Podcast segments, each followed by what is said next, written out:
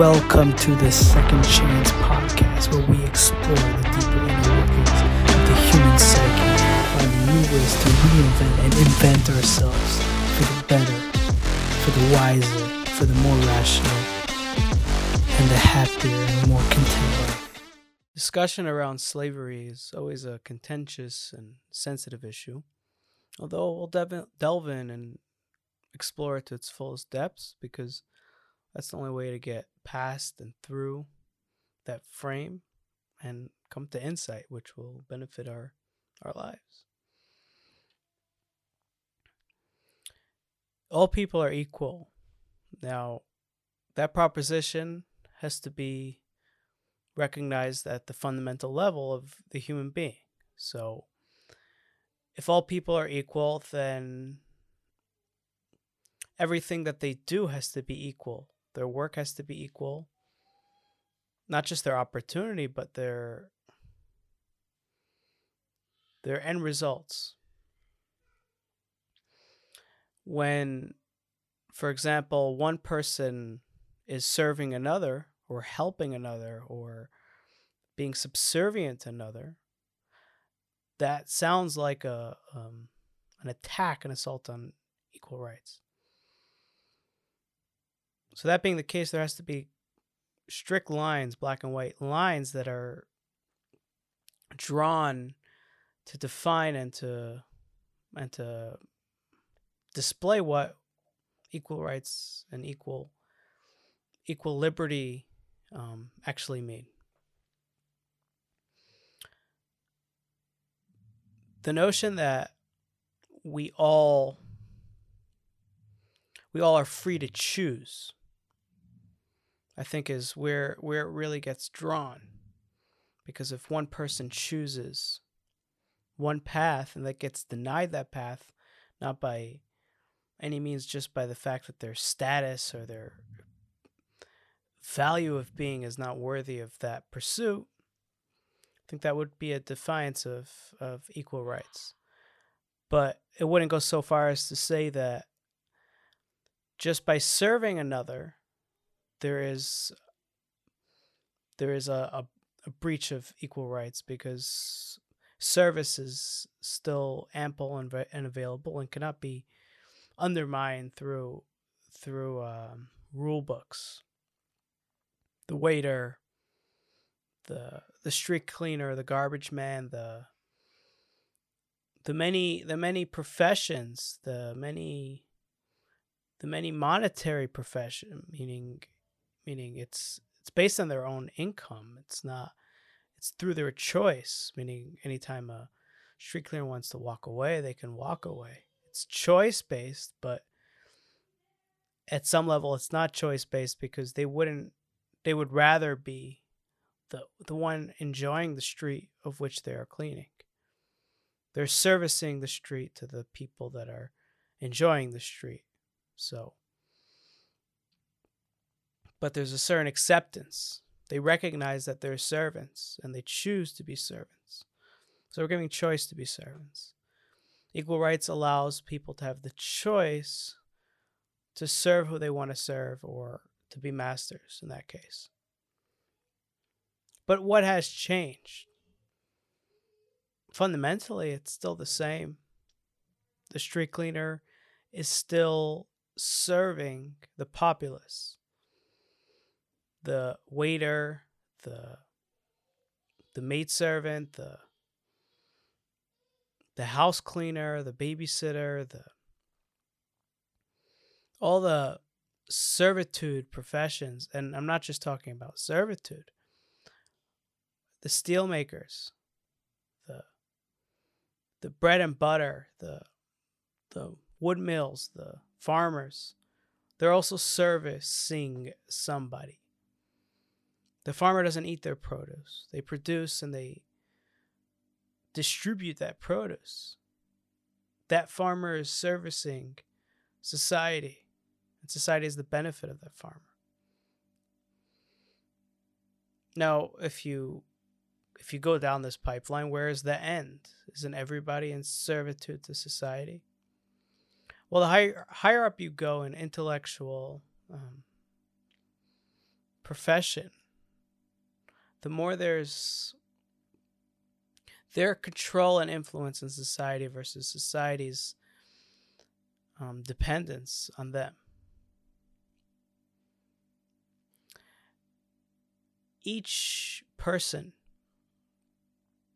gets to choose, and the equal rights system and the all men deserve liberty system and all those systems, they get to choose. I think the freedom of choice is really what we're pursuing. It's not the equal rights. Because is it right that someone goes can collecting to make a couple bucks and then someone gets to produce millions of bottles of those cans and make millions and billions of dollars? What's equal about that? And you could say that they all had the choice to be that. I disagree. Very likely that the can collector does not have the ability to get to that place. They're just not built the same way. They just don't have the environment to get them to that place. And you might argue that, no, they do. They can get there. But if you really study their life and you study your own life, there are limits. And those limits are real and true. You can push them, like the American dream. You can push the limits to a certain extent. But at some level, you're going to hit a barrier. So when you say equal rights, you can't be asserting this claim that each person has this liberty to be whatever they want, because people cannot be whatever they want. If the street cleaner had a choice to be a street cleaner, or to be riding on in horse and buggy and in the romantic, enjoyment of that street, they would prefer that. They would prefer to be in that next tier of experience. Now, you might claim that no, they chose to be the street cleaner because they signed a contract with the municipality and that is who they are. But we can answer that quickly by saying, how much of a choice is it? They have to survive. They need monetary assistance to survive, and to do that, they don't have the opportunity to do anything else but the subservient levels of servitude that these professions consist of. So even though it appears that there's choice, it's truly limited. Now, you're right. The individual facing the municipality has choice. They could pick another municipality.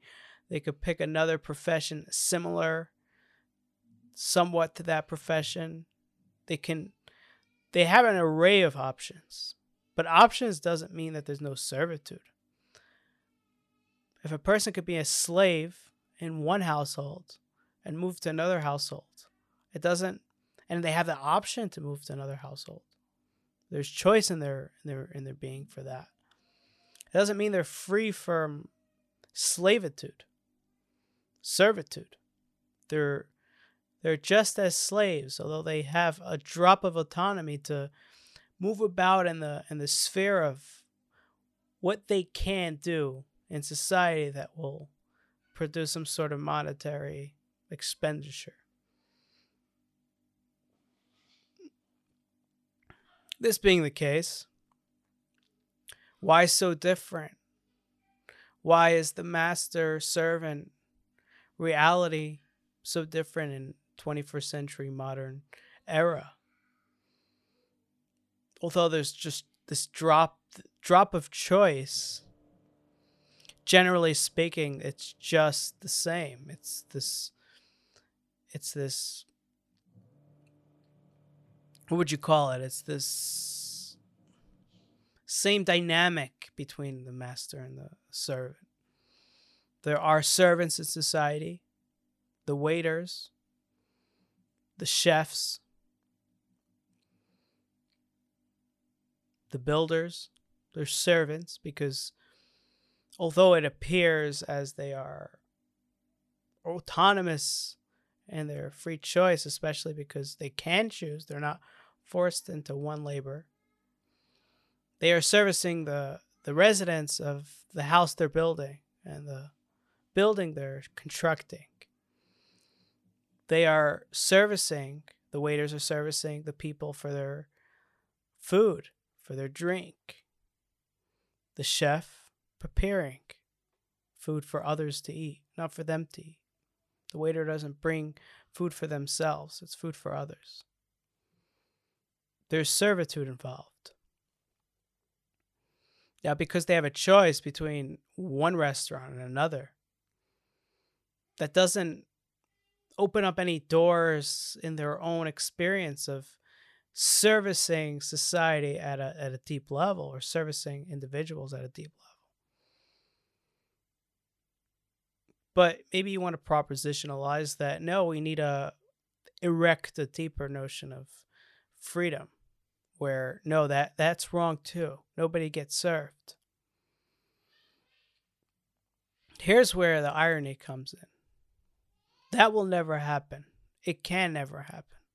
Although Marxism is dealing with that in a way. It's trying to fix that. It can't work because we are built as human beings from masters and servants in our own individual, right? There are priorities in our being. We have vital organs and less vital organs. If we were to choose between saving the heart and saving a limb, we would always choose saving the heart. It's almost not a choice, because it's so serious. It's so real. That one causes death, the other one doesn't. It's risk, but it's not death. We're built fundamentally from a state of parts of our being servicing other parts of our being. For example, our hands bring to us or give away from us. Right? So the hands itself don't get to enjoy the produce of their actions. They just bring to the mouth. And even the mouth doesn't get to enjoy it. The stomach does, and so on. There is lower levels and higher levels in this hierarchy of our own being. That being the case, we're going to outsource our own needs automatically when we can. Because we can't farm and tend to the water availability and the energy and the other essentials that we need for somewhat of our survival. We can't tend to all those things at once. We allow others to serve us. We allow the energy companies to service us and bring us energy, and the water and the pipelines to bring water to us, and so on and so forth. We allow others to produce for us because we need others. So who's to say why the energy worker or the energy business should be running? Maybe they should enjoy energy just like everyone else. But at some point they made decisions, choices that they are going to serve society because they might not have the wits to be the master. Now, some people it comes fundamental. It's like right away at a young age, they know, okay, I don't have what it takes, so I'm going to do this or that. Or some people, they fall into it. They attempt to be the masters. And then at some point, it's just they don't got the knack. It's just not there. Are we to look down at the servants? Well, do you look down at your hands because they're not as vital as your heart? Of course not. They're extensions of you. Now, the best servant is one that recognizes that. As strange as it sounds, the best servant is one who recognizes their servitude status, but also recognizes the importance of that, because the servant is serving the master. And in the best form, it's an extension of the master. So the servant becomes the identity of the master and could sprout forth as far and as wide as the master chooses, but as much as they choose, because they're the hands, they are the extensions of the master. And that gives opportunity for an amazing relationship, because the master cannot tend to all the dealings. They can only tend to the most important that they feel are necessary in their being. And their servants surround them and do the tedious work that's necessary for the master to enjoy and pay attention to the more important things. For example, those who read a lot, right? And study and connect to intellectual property. Well, you have to have a luxury for that. If you have such availability to read a book, that means that you're getting provided for monetary needs at some level, and that you can let go of your earthly boundings to tend to something more profound. Just the mere fact that you have the availability to read mentally and physically demonstrates the master notion of life. Now, there are those that won't tend to any books their whole life, and it could be because they've found it to be foolish, even though they had the opportunity, or they just disregarded it. But most likely, they just didn't have an environment that opened up to that world. But that's not terrible. That's not evil. That's fine, as long as they're servicing those who do read. And why do I say that? Because they get the benefit of the readers, right? The ones who are more intellectually inclined, because they're in constant contact. They become the extension and become the identity of them. So not only do they get the master's being experience, the master's experience, they also get their own monetary needs in that relationship. Now, there are those in society that will say, no, I'm not going to be a servant, but I can't be a master. They recognize their limits of environment, their limits of genes, and so on and so forth. And they just know, or they would have to flip the world around to become the master, and it's just not in their playing cards. And then what happens is that they recognize that servitude is somehow cheap, because you're the arms of the master and not the master. You're servicing someone, and that's bothersome to them. And we'll explain why.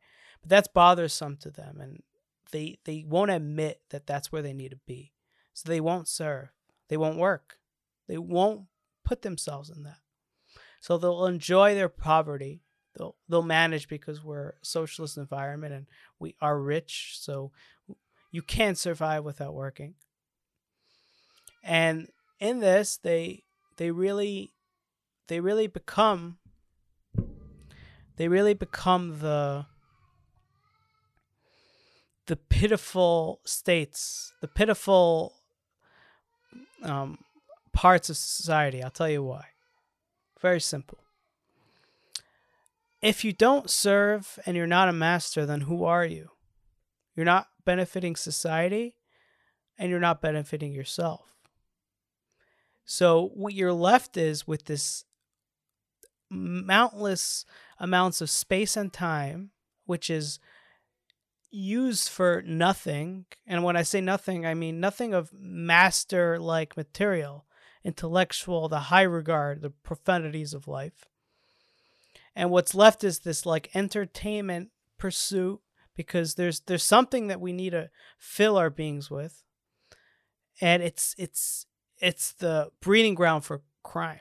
That's the truth. Because if you have nothing and you do nothing and you are nothing, then it's easy to treat human beings like nothing.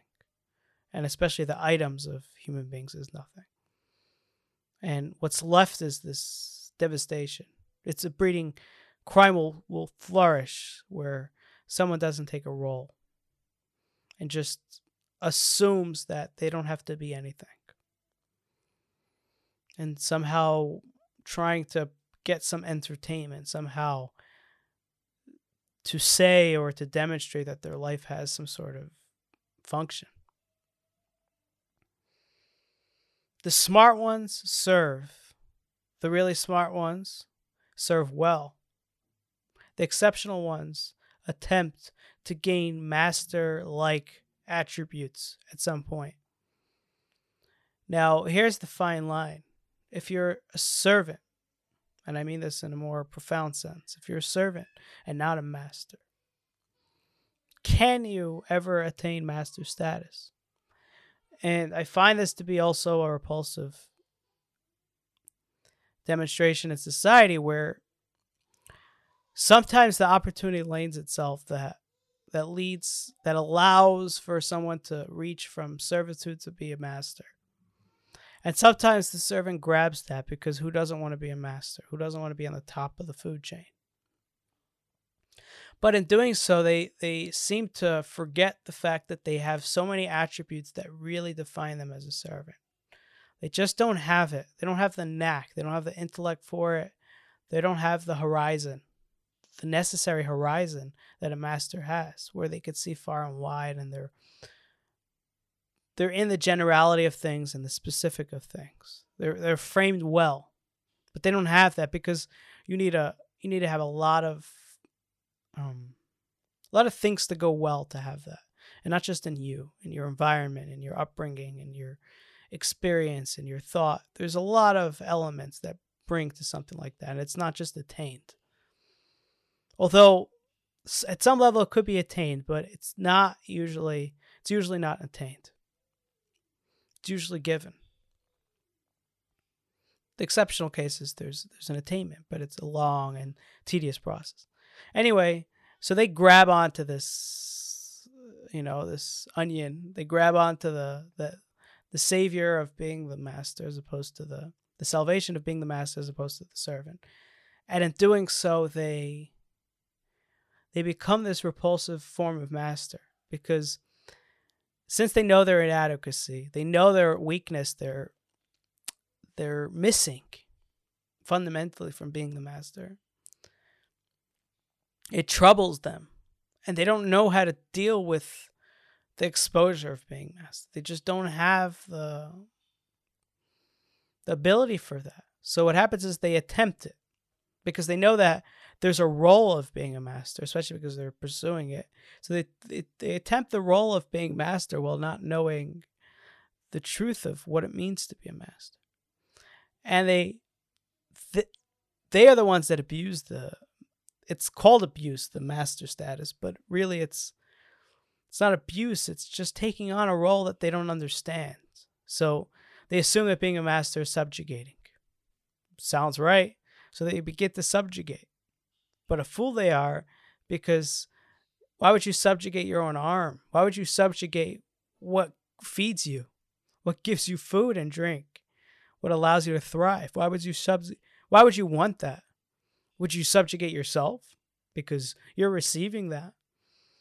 And they do all these repulsive sort of actions that really destroy society. They destroy the servants because they're subjugating people, and that's never good.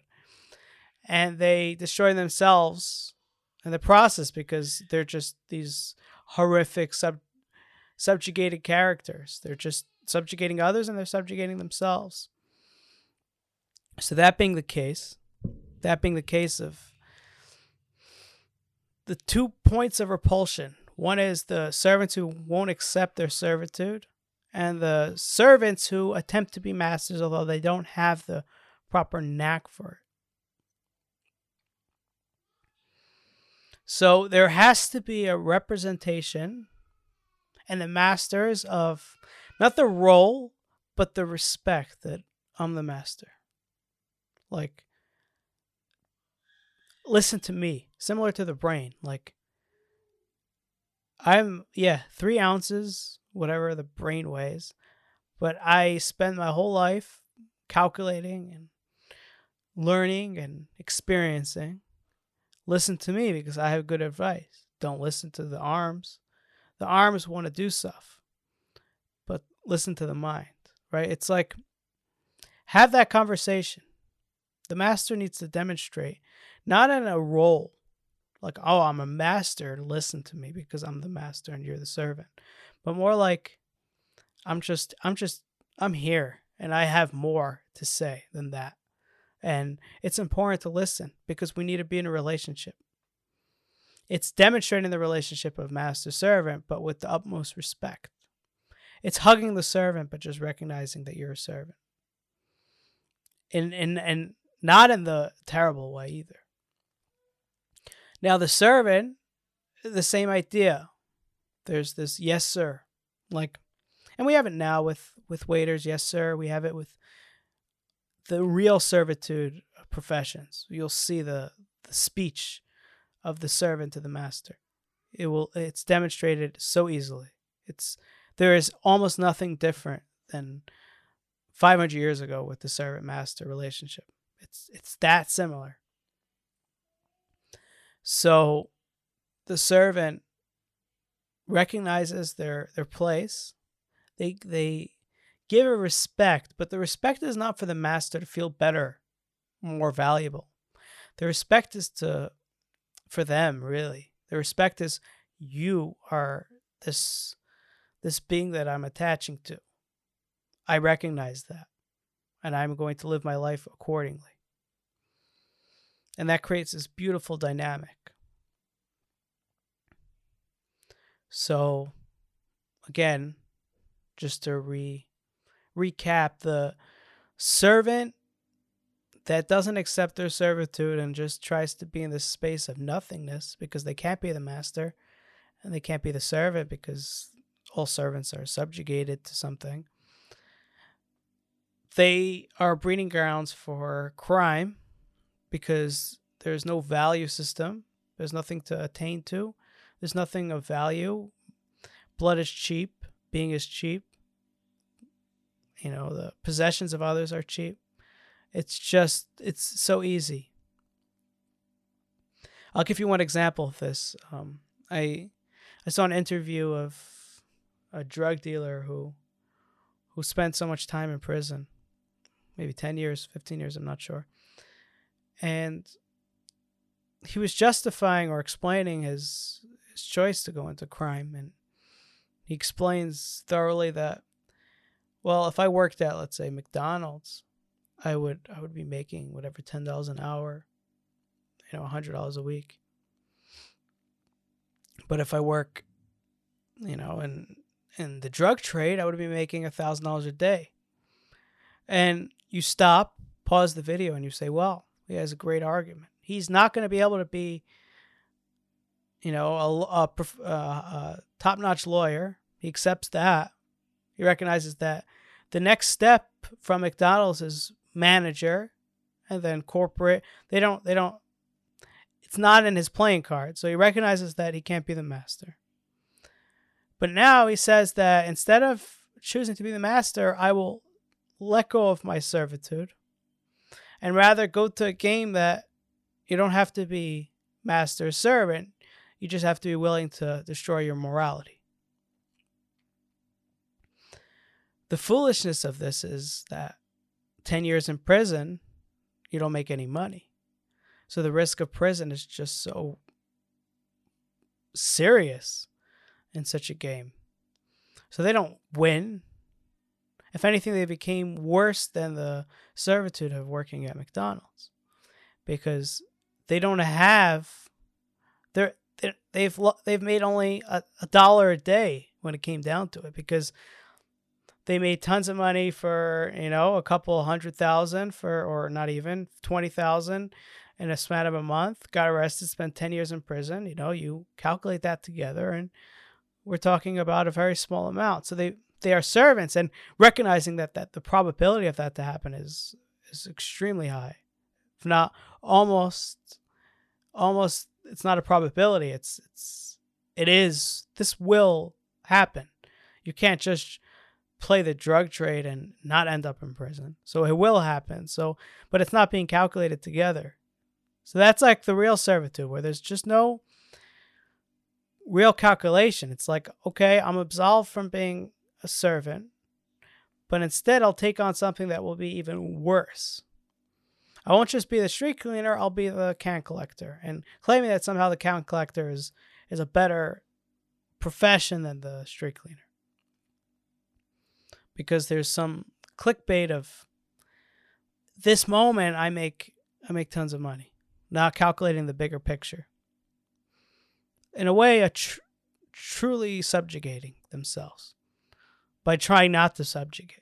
That's the strange thing.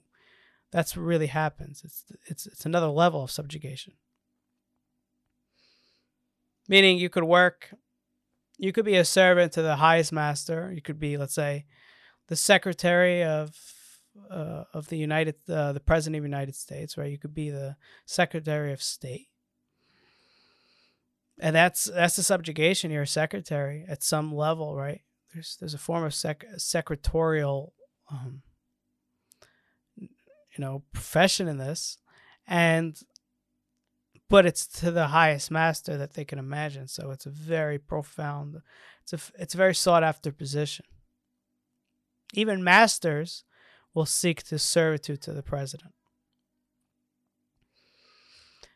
Or you could be a servant of McDonald's and serve people burgers, right? That's also, there is a master there, the people enjoying the burgers.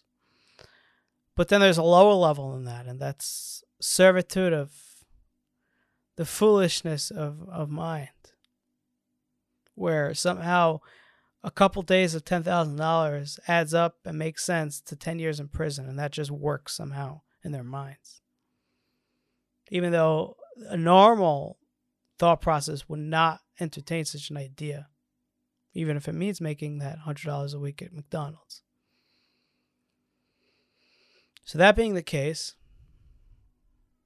I don't think that equal rights fixed much in the master-servant dynamic. I think it allowed for society to keep opportunity available for everybody, but I don't think everybody is available to that opportunity. And I think knowing that is important, because then you know your role. And mind you, every master is a servant to somebody, right? Even the president is a servant to the diplomatic ties, or the other presidents, or the other relationships. Everybody is a servant at some level, but also a master at other levels. So it's not such an evil thing when you see everybody within those frames. That's all I gotta say. Thanks for listening. And if you would like to see the video version of this, check out my channel on YouTube.